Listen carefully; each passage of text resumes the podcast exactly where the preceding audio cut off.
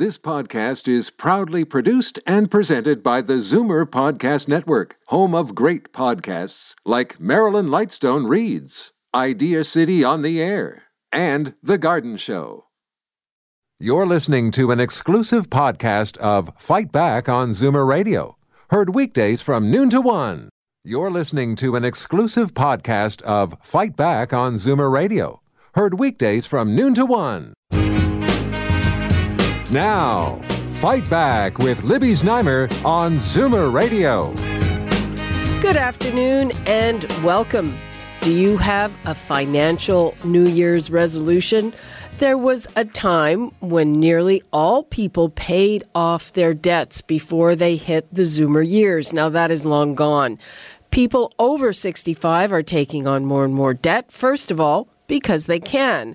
And they need money because they're living longer and also because Zoomers are often helping to support children and grandchildren. Many still have mortgages. So, no surprise then that debt reduction or elimination is the top priority, according to a new Angus Reid poll for CIBC. Paying bills or just getting by came in next with about 15% of people.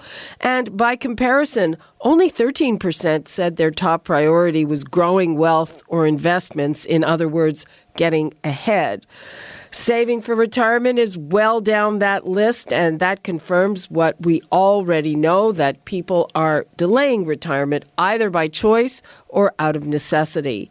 And uh, when you have these financial resolutions, what are the chances of fulfilling these goals? Sadly, According to this poll, just 16% actually achieved their top financial goal in 2017. So, how can you organize yourself to make things stick?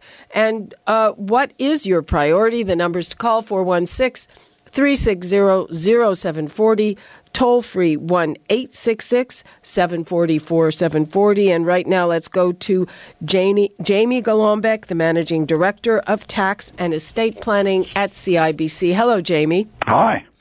So, uh, were you surprised at all by these results? Not really, because this is, in fact, the eighth consecutive year that we've asked Canadians the same series of questions. And once again, paying down debt is the top financial priority for Canadians. So, uh, two thirds of people think they have to get a handle on their finances. Why is it so difficult? I think it's difficult because there's so many things that one can spend money on today. Uh, certainly with online shopping, with instant delivery, free delivery, there's just so much available, and people are very tempted when emails come in with the latest bargains, save 50%, save 60%, free delivery, get it next day. There's just so many choices. Not to mention that interest rates are at near all time lows. And people say, in many cases, uh, it's less expensive to borrow now than it ever has before. So therefore, they don't worry about it. And this is a consistent problem the last number of years with Canadians' debt levels. But interest rates have started to come up, and uh, I believe the people you polled are also saying that they're sorry they didn't pay it all back when it was at rock, rock bottom. Well, that's right. So we are seeing rates rising a little bit. They're still historically low uh, in terms of all-time rates. That being said, uh, when we talk to Canadians and we ask them specifically about uh, debt reduction, they're finding that you know, even inflation growth is outpacing, uh, you know, the average earnings. And in fact, uh, it's really uh, important to pay down debt, and, and many of them wished that they had taken advantage of this opportunity a few years ago when interest rates were even lower. The problem is that, of course, as interest rates start to climb, and we're not sure where they're going to go, they could go higher in 2018. That could make the cost of borrowing, whether it's a mortgage, whether it's other types of debt, more expensive and less affordable. And that's why it's important now as we start to make our New Year's resolutions for 2018 to really get a handle on our level of debt. Uh, I'd like to focus in on uh, the Zoomer demographic, people who are a bit older. Now, it, it used to be, I think part of it was also a mindset that you absolutely paid off your debts. Well, th- that is no longer the case, and people are taking on debt. Uh, into their retirement years? We are seeing that, and we are seeing that. In fact, people are still, uh, you know, uh, retiring with a mortgage. Hopefully, the mortgages aren't too large, uh, but they are still um, retiring with a mortgage. And in that case, they need to make sure that they've got a plan to pay down that debt over a certain period of time. In some cases, that may mean, uh, you know, cutting back on financial gifts to adult children. We've seen that trend. We've talked about that before on the show, where we have many, many parents, sometimes in their you know 60s and 70s, still supporting adult kids, whether or not they've moved back home or whether or not you're just helping them financially, paying their cell phone bills, paying rent, things like that.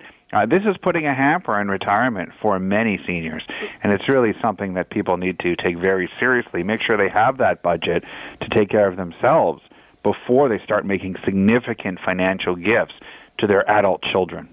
And what about saving for retirement is well down the list, and uh, we're living longer, which is the good news, but it means we'll need more money.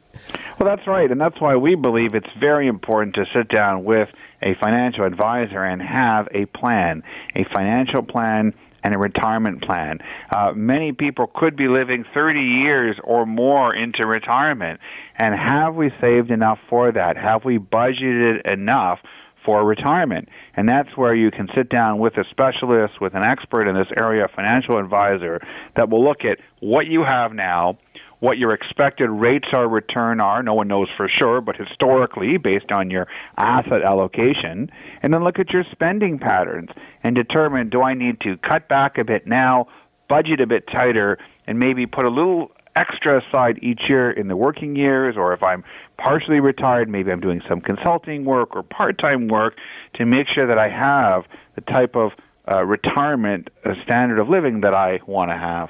And uh, so, what are some tips to make these resolutions stick? I mean, looks like most people are not successful. Yeah, well, we've got a number of one. I mean, first of all, I think the most important thing is budgeting. So we tell everyone of any age to write down your income and write down your expenses. So if you're living on a pension income, you've got Canada Pension Plan, maybe you've got old age security, uh, you've got some part-time work, consulting work, maybe some dividends from your portfolio. Um, I would get a handle on that. So all your income, and then look at your expenses and, and put down your essential expenses. You know things like you know housing, food, transportation, uh, health care, things like that.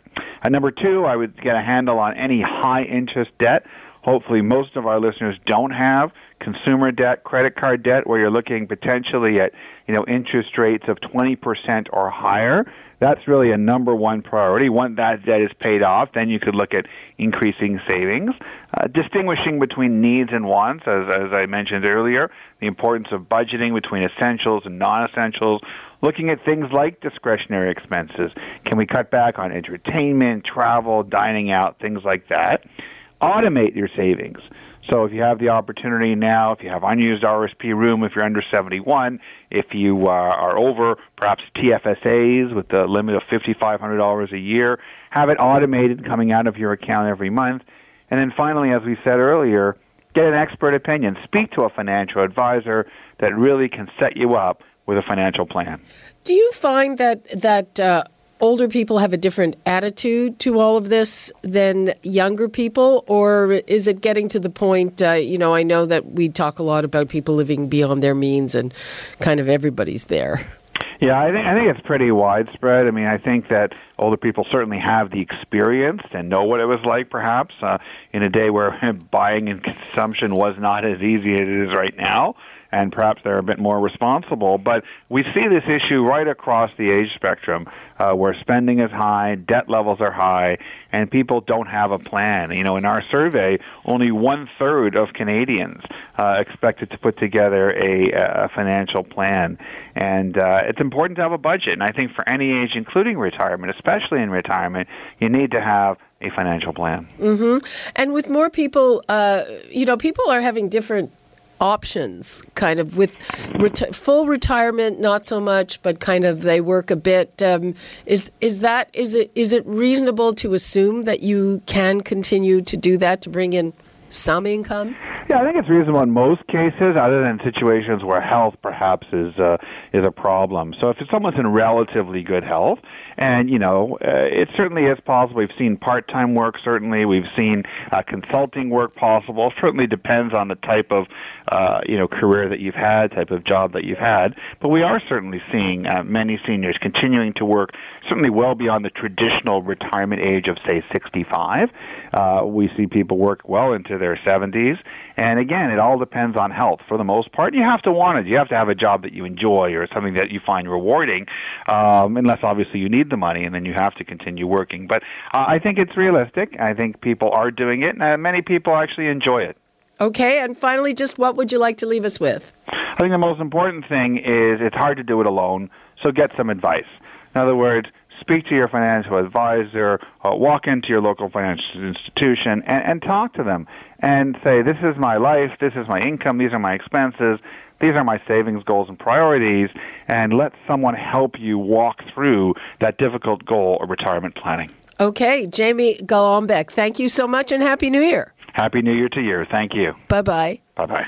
Okay, we are going to take a quick break. And when we come back, we are going to talk about something that is growing in popularity just in time for the new year. I just discovered it non alcoholic champagne. Apparently, non alcoholic drinks are the only growing segment of the beverage market. And maybe it's something we should wrap our heads around.